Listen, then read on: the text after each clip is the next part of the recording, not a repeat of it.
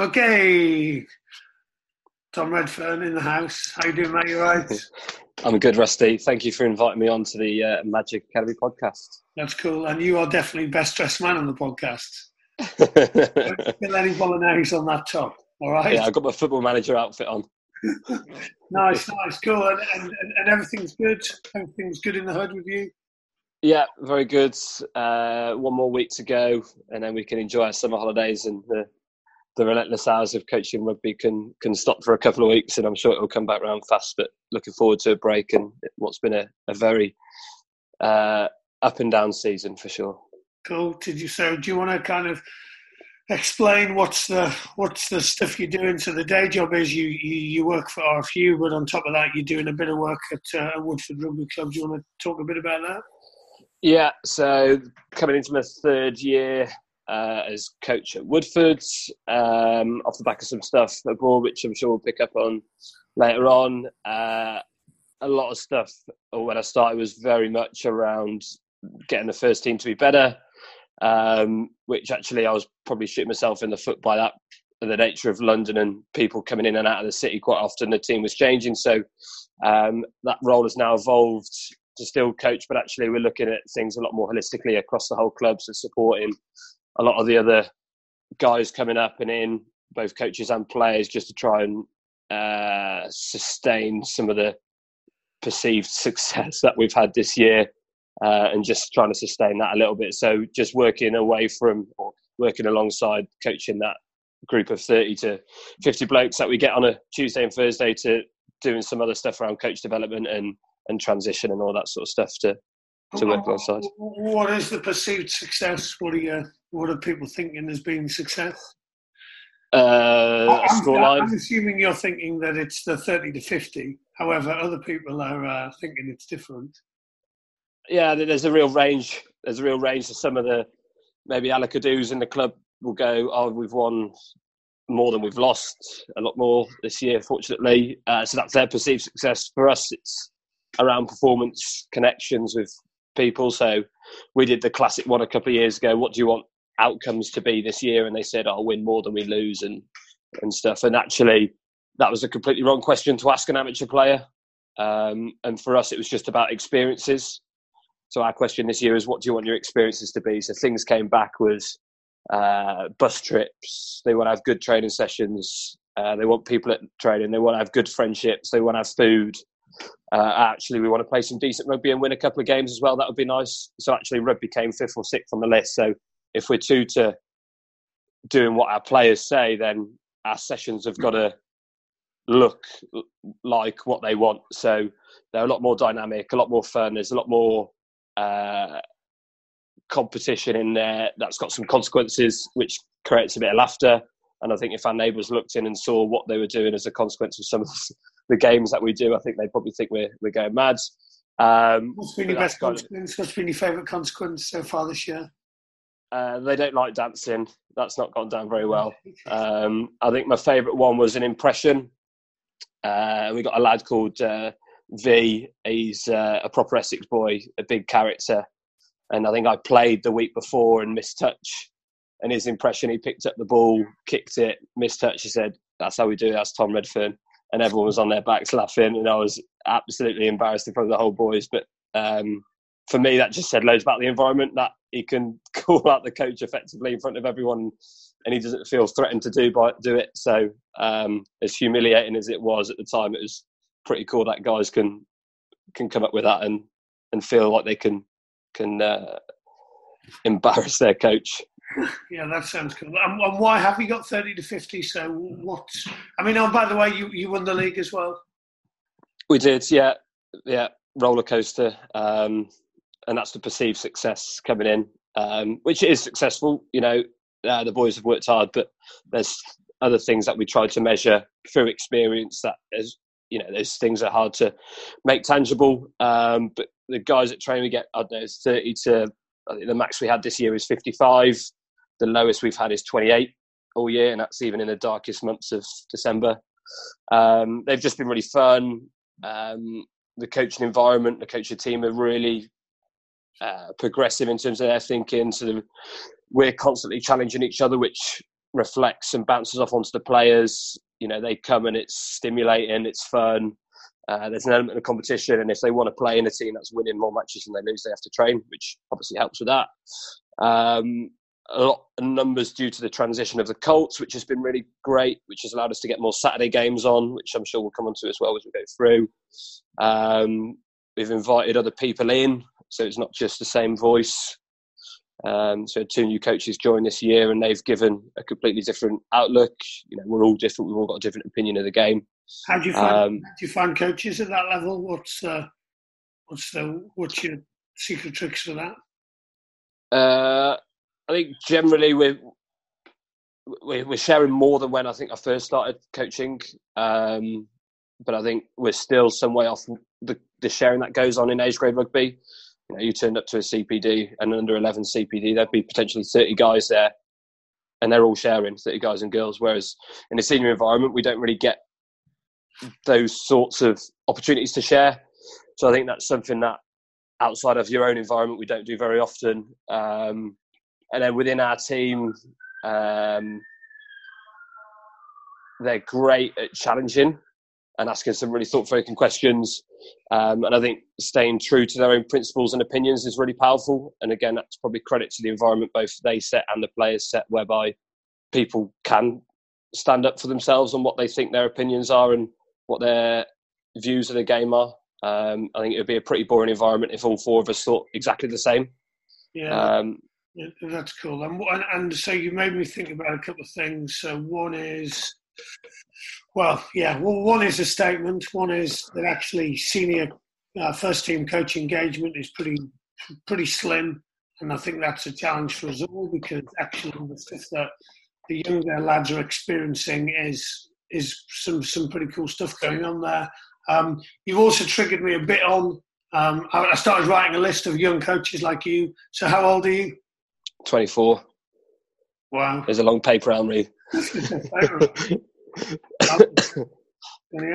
um, I, and I started writing some names down, so you you'll know some of these guys. But these guys are probably you know twenties ish. Uh, but Merlin Gape O'Donnell just uh, had a promotion. His club's doing well. Jack Pat, who's obviously was working and now has gone to work at London Irish. Liam Dunsey, Russell Bolton, who's done a brilliant job at um, Maidenhead. Um, so lots of those young coaches coming through. I mean, is there any others you've in your area as well? Any others you've noticed? You spoke to me earlier about you've been getting some of those coaches into your world as well. Yeah, so um, kind of on that, we've realised, uh, you know, it's our voice a lot of the time, which is great. Um, but if we're going to evolve, we need to be challenged outside of our own environment. So the club pay for Amanda Bennett, uh, to come down. So I didn't cue on this one earlier. Uh, so she, I'm sure you know her background. She lives uh, conveniently uh, in Essex. So she probably comes down uh, three to six times a year and just challenges us and just asks some questions. Doesn't say what we're doing right and wrong, but just gets us to really think. Yeah. Uh, so she carries out a mentoring role. So you know, hats off to the club for investing in kind of a, a non-award learning, um, which I think is really cool. Um, selfishly for us as coaches, so she's been terrific, and then we've best, had. Uh, what's been the best piece of feedback she's given you? Um, I think the head coach role is vast, and it's not just coaching forty guys. So I think the things that I've changed most about my coaching probably in the last eighteen months is touching base with more guys away from the Tuesday, Thursday, Saturday. Yeah because their lives massively impact what happens on a Saturday in terms of performance and how I can help them in their world when they go back to work. Uh, and then actually how we uh, support and challenge the committee guys to be on the same page as us is really, really important. Um, because that message has got to spread across the whole club if we're trying to build a holistic approach to things. Uh, and that work, the secondary work, has been really, really important to get buy-in. You know, you came down to the club, for example. That that probably wouldn't have happened three years ago. Yeah. But they see the bigger picture now because we've we've had those conversations. So Amanda's been great, and then we had Reese uh, Riley, CRC in Middlesex, come over, and Reese Davies, who coaches HAC. Uh, they didn't do any coaching with us. Um, they just came over and basically did a mentoring session with the four four coaches and just asked some questions. Uh, got us to think. Hopefully, they learned something as well.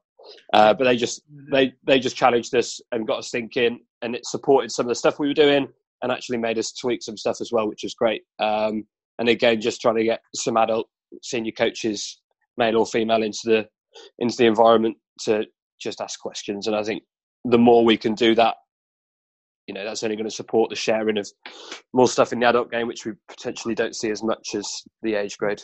You spoke about um, was it Amanda? Amanda Bennett. Yeah, Amanda Bennett. Yeah.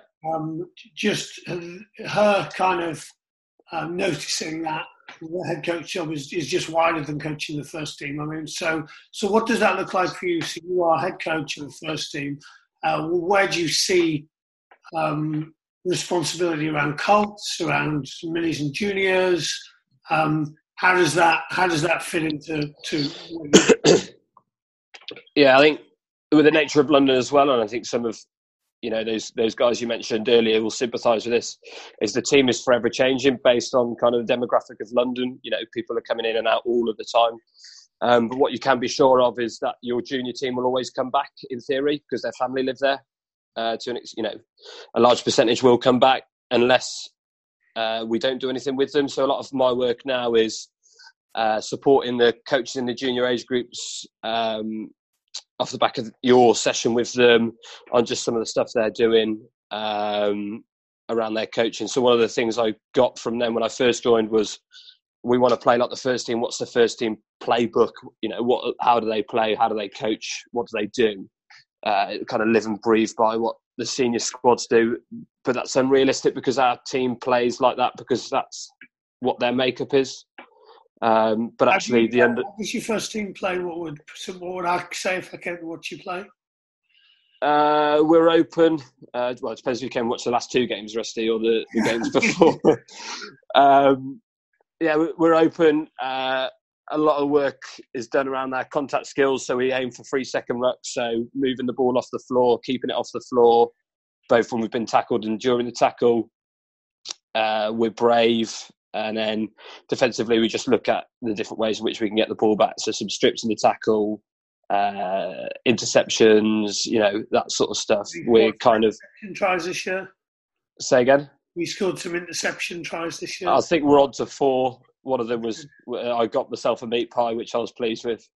um, um, but I think we're up to four. But yeah, just basically just coaching to principles which we've I know the podcast has talked about before, so that it's just really open. So a game plan doesn't exist. You know, it's a game of chess. It's forever changing. We're just trying to manipulate and give uh, ourselves the best pictures that we can. Uh, so a lot of stuff is done around awareness, um, getting the guys to do more off the ball. Um, and some of the challenge for us as coaches is when we're coaching. You know, we've caught ourselves hamstrung ourselves is when we're coaching. All we do is watch the ball as coaches. So if we're asking our players to be better off the ball, why are we always watching it as coaches? Um, so that's been something that we've we've done. So um, you should have yeah, that's kind of how we play. You should have a certain number of lives. You should have three lives, and once you looked at the ball three times, you're um, you're out. You've got to go home. as coaches or players? Coaches. Coaches.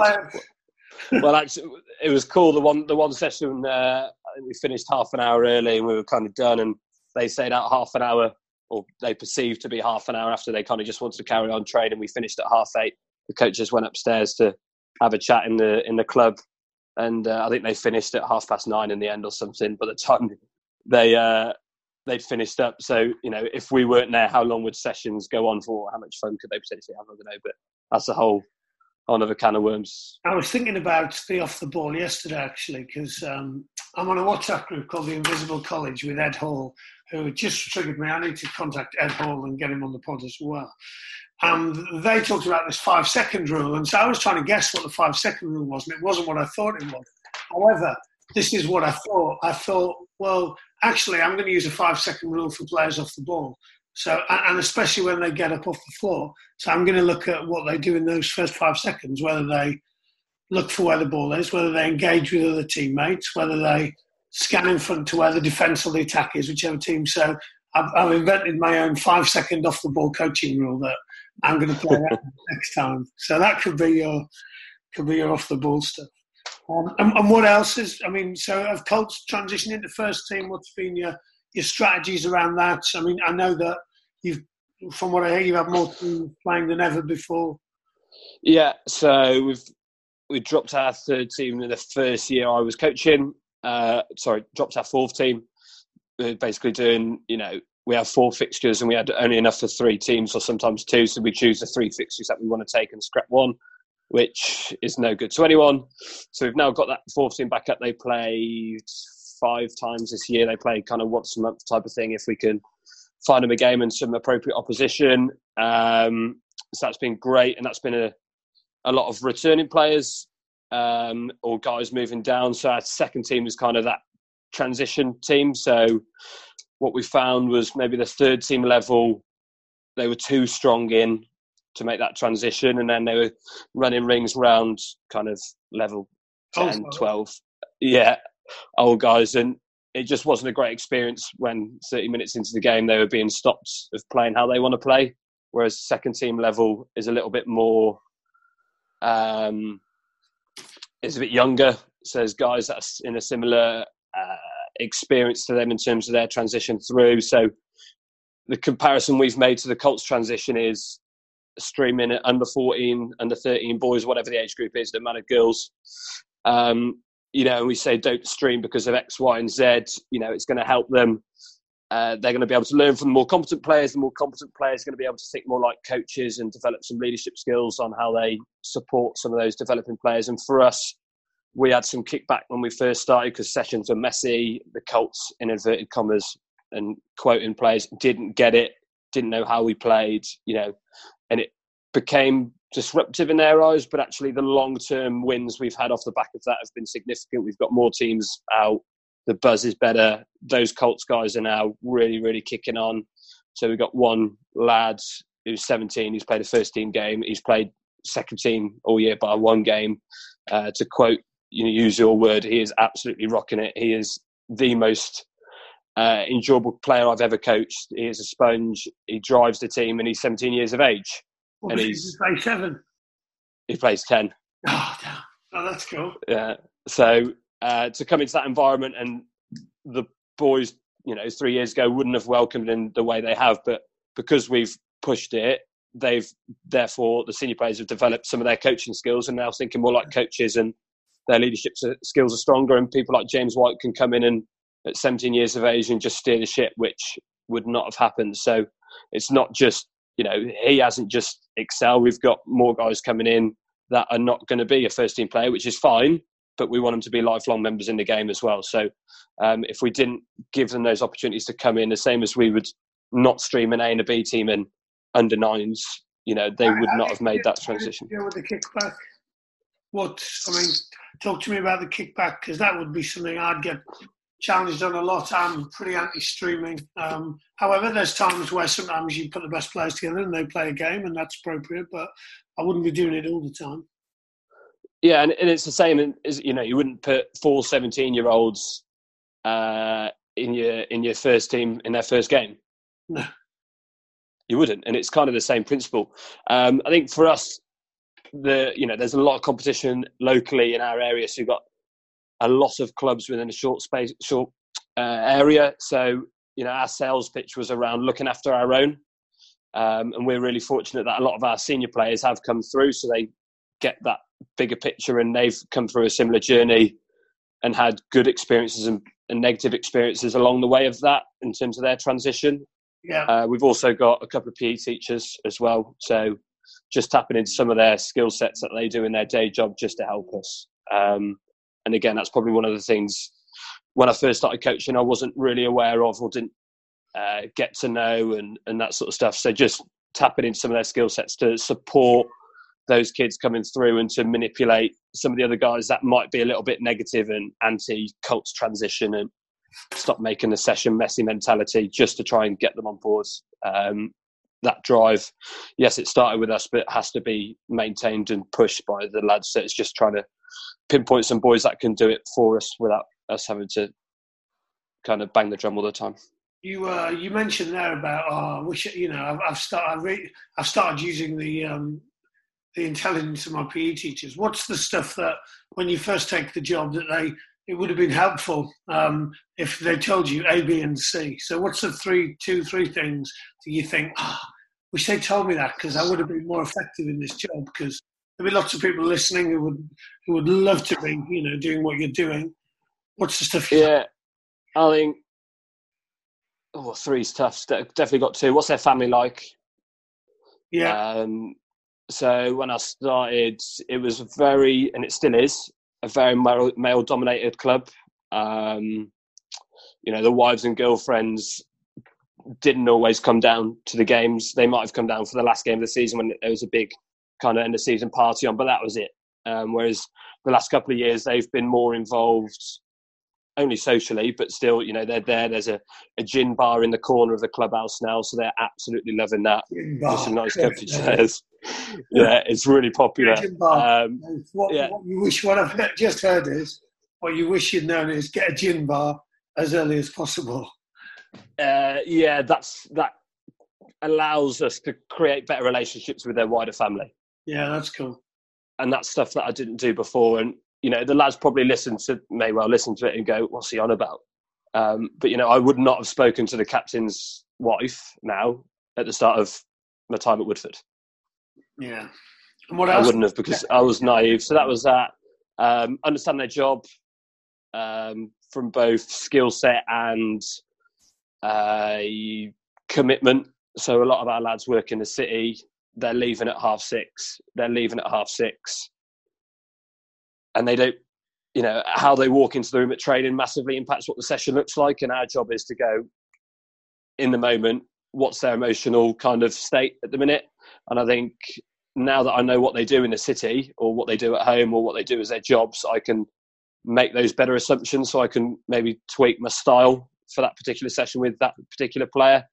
Um, but just having those phone calls having those uh, conversations on the side of training after games, I wasn't having really before in as much depth as as um, what I was, whereas whereas we are now. So that's really supported us. Are you sure you're 24? Are you sure you're 24, Tom? Sure it's a lie. I know. I had a long paper round. I know you can see my face, Rusty. I was thinking. Uh, so that's obviously a challenge around. You know, so your numbers have varied. So you had 28, you had 55. So you know, one's half the half the number, half almost half of the other one. Um, you, sometimes people look up and they're tired and they're. So, what's the stuff? How are you generating conversations away from the pitch? Are you doing? Have you got any strategies around that for coaches? Uh, so we use and not a sales pitch. We use uh, Coach Logic. You're on ten percent. Um, ten percent. so all all our all our videos get stored on there. Uh, ones and twos. Redfern, Redfern, 10, Redfern, ten percent. Yeah, I'll speak to Mark see if he can do me a deal. so, um, so all our ones and twos games get put on there. So that affords uh, our secretary coach Jamie Beanie, who I know you've seen on social media. Uh, he's great. He's really really cool. Uh, well, he had a frisbee in his warm up last week. He's doing some really innovative stuff, uh, and the lads really take to him, and he's able to share and, and speak to the guys in the second team, and I'm able to watch and, and share equally the same in the first team. So that allows us to have some conversations whilst they're on the train to work. You know, our prop is only interested in scrumming. In reality, that's all he's interested in. He can just watch the scrums. He's not 24, is he? He's not. No. but you know, that's five minutes more footage than he may have watched if we didn't use Coach Logic. You know, he wouldn't have gone onto YouTube flicking through all the minutes trying to find the scrums or the bits he touched the ball. You know, he's he wants to go watch his bit. So that's been really really good. Um, we've had more phone conversations this year than uh, than ever. So when I'm in the car, I'm always on the phone trying to speak to people, um, catching up on kind of their game, and their reviews, and you know just touching base with guys more. We, if we're lucky, we see guys twice a week. It's normally once. We get a different thirty to a Tuesday to a Thursday. Um, so I think just more connections outside of the time we see them is really really important. Uh, and again, that just supports the connections that that really that really underpin our our environment. Nice, and and you spoke earlier about this. So if I just uh, if I just tee this up, spoke earlier about this.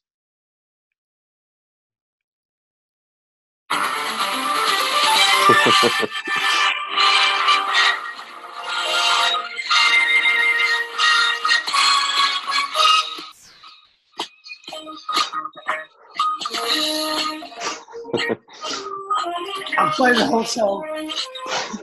Will be a long time. My God, I feel old listening to that. I mean, uh, you you probably never heard that music before, or have you? And um, I'm a bit young. I'm a bit young for that. Um, so we were chatting earlier about some of the stuff you've done, so some of the places you've been. One of them was obviously Dallas. Um, did you want to tell me about that? What's been the impact of that? Uh, I, I think their professionalism to sport is at a different level, um, and the the access and the facilities is just crazy. Uh, so the opportunity to work within that environment, even though it was amateur and inverted commas, was really really exciting. Um, in in England, we don't really have it. We have it more in the female game, which I've experienced in my, in my first job with the RFU, but not in the male game at all. Was just the amount of crossover athletes we get, or there was in America. So, guys leaving college, university, trying to get in the NBA, the NFL, didn't make the draft, or the you know didn't get picked up. You know, what's the next best thing for a contact sport, evasive sport? It was kind of rugby. So we had a lot of guys cross over from the NFL or trying to get into the NFL to rugby from American football. Um, and the opportunity to work with guys like that was really difficult, especially on potentially some of them may never have even touched the ball in American football. So some of the the basic coordination stuff was quite a challenge, um, but also just a challenge on philosophies. Um, coming from England and the game's approach to American football approach is hugely different. Gen- obviously, I'm generalising here. Um, so that was quite a challenge for both us and the players to come into different environments. They go from an environment where it's kind of two second burst max, isn't it? In you know American football, where everything's being told, you know, it's very structured to an unstructured coaching session where they've got to make decisions for themselves was really really difficult. So I think I'm certainly more sympathetic to those guys that want to learn in different ways. Yeah, um, you're talking about I probably wasn't before. the prop again now. I'm not talking about I'm the prop now. with you, I'm joking. and just to confirm, you didn't go to Dallas, the, the TV set.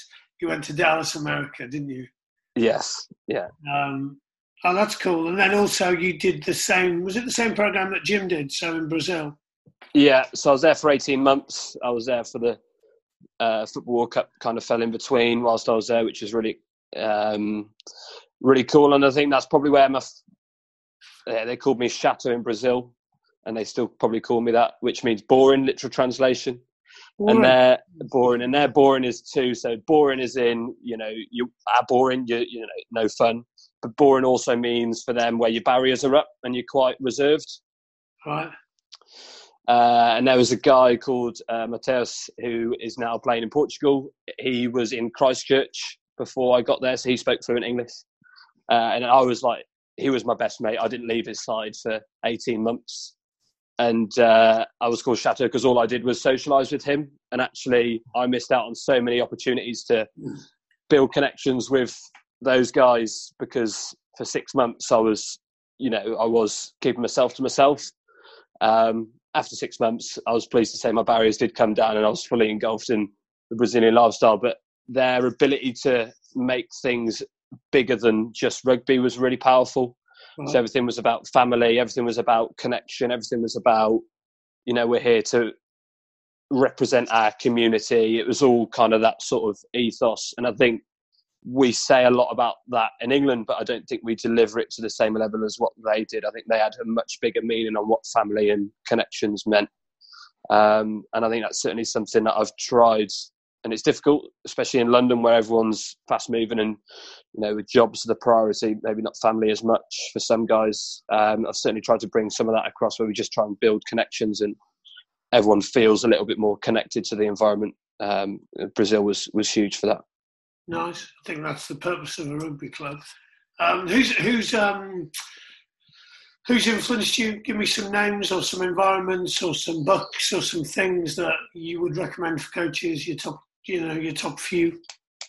Yeah, so I, my co- my journey as coach probably started when I was about sixteen. Um, when I did the ACE program over at Worcester, where I was growing up, uh, I had Chim Gale.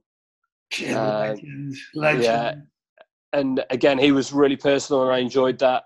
Um, my best week of, or kind of my best experience ever in rugby was with him, um, and uh, Matt Sherratt, who was oh, jockey, completely legend. different. Yeah, completely different. But his How way of coaching the parents. How are they? What did you notice?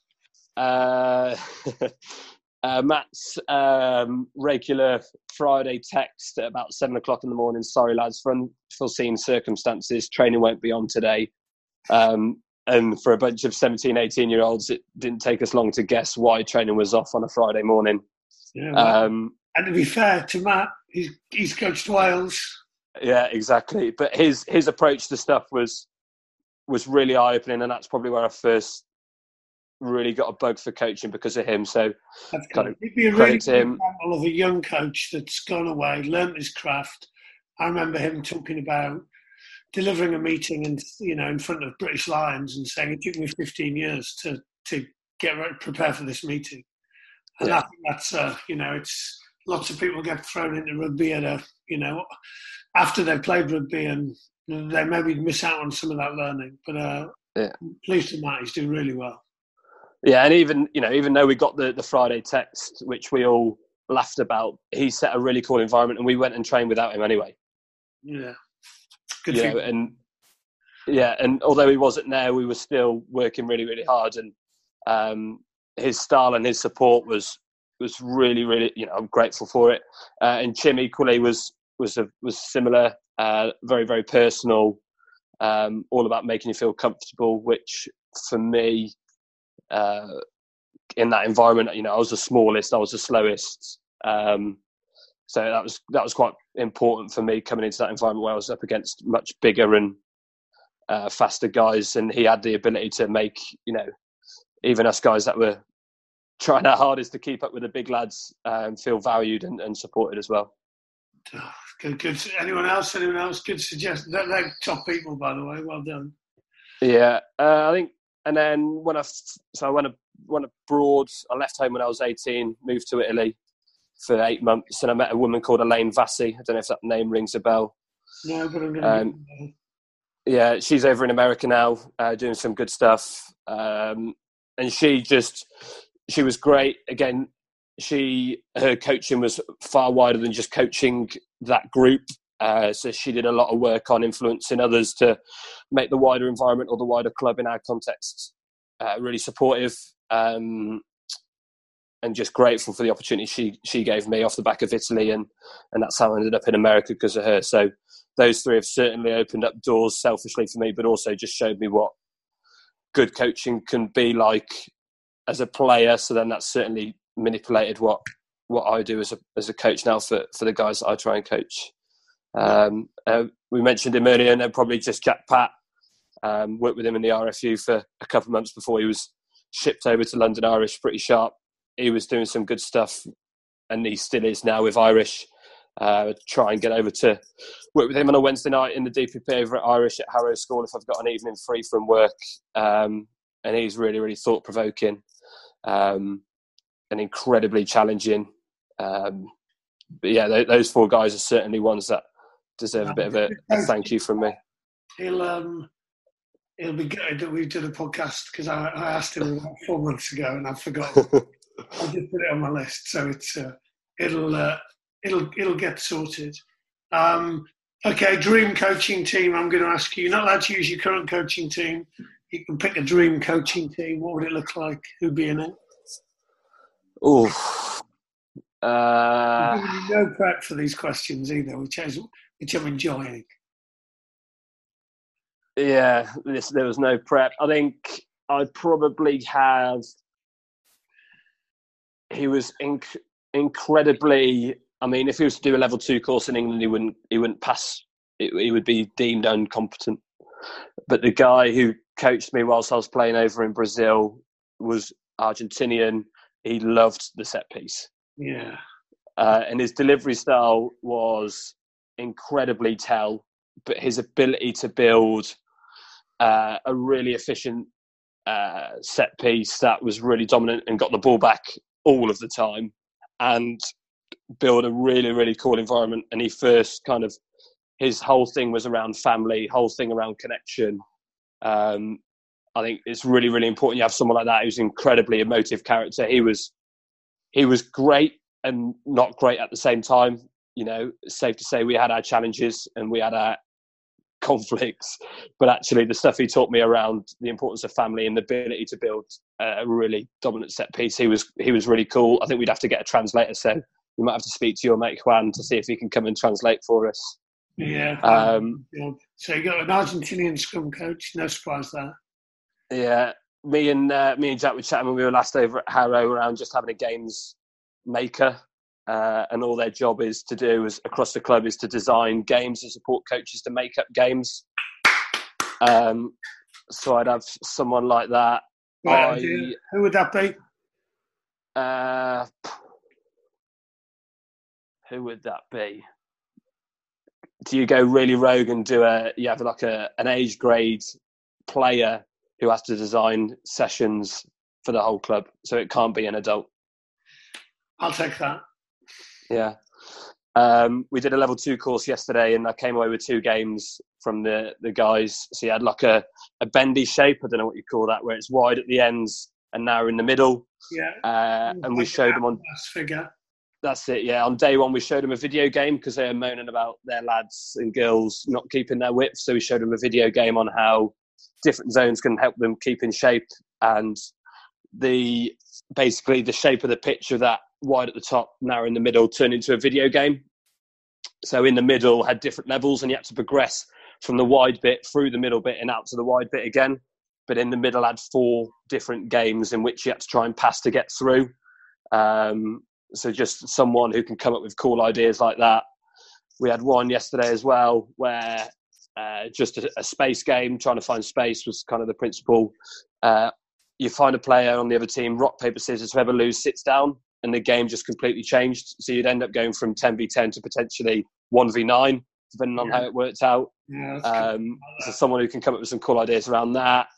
Um, oh, who would I want? Probably for my own uh, satisfaction, maybe someone like uh, Wilkinson, just because he's my hero. Yeah, that's strong. Cool.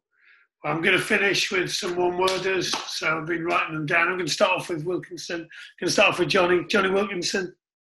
One word. Uh, hero. Jack Patterson. no, he's not, he's, he's not, going to get the hero one now. Um, challenging. James Beanie. Uh, creative. Uh, Dallas. Opportunity. Brazil. Family. Nice. Magic Academy. Challenge. England rugby. Opportunity. Woodford. uh, can't say look. Can't say. Uh, can't say. Can't say opportunity to, to a challenge. Uh, journey. Nice. You use the word challenge a lot. Why do you think you've used it so much? Uh, that's kind of my makeup, I think, Rusty. Um, I enjoy challenging and I enjoy being challenged. And I think both people who I reference then, Magic Academy and uh, Jack, both do that. Um, and I think it goes both sides. I challenge them as much as they challenge me. Um, it's credit to the people and the environments they set and the guys they have involved. But that's a really important uh, thing for me in, in kind of everyday life, not just not just coaching.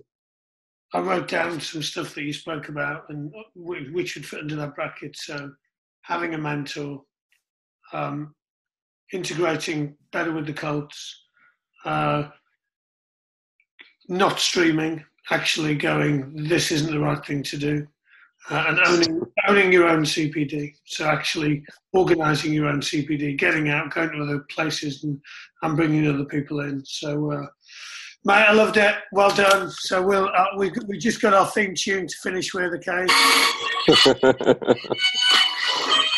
it's terrible. awesome, mate. Look, loved having you on the pod. Um, we'll uh, we'll definitely be catching up soon anyway. So uh, and maybe there'll be a part two at some stage when you're when you're a bit older. Yeah, yeah. Well, God knows what I look like then, Rusty. Thanks. Thank you, mate. Appreciate being invited. Cheers, dude. Bye. Take care, mate. Bye bye.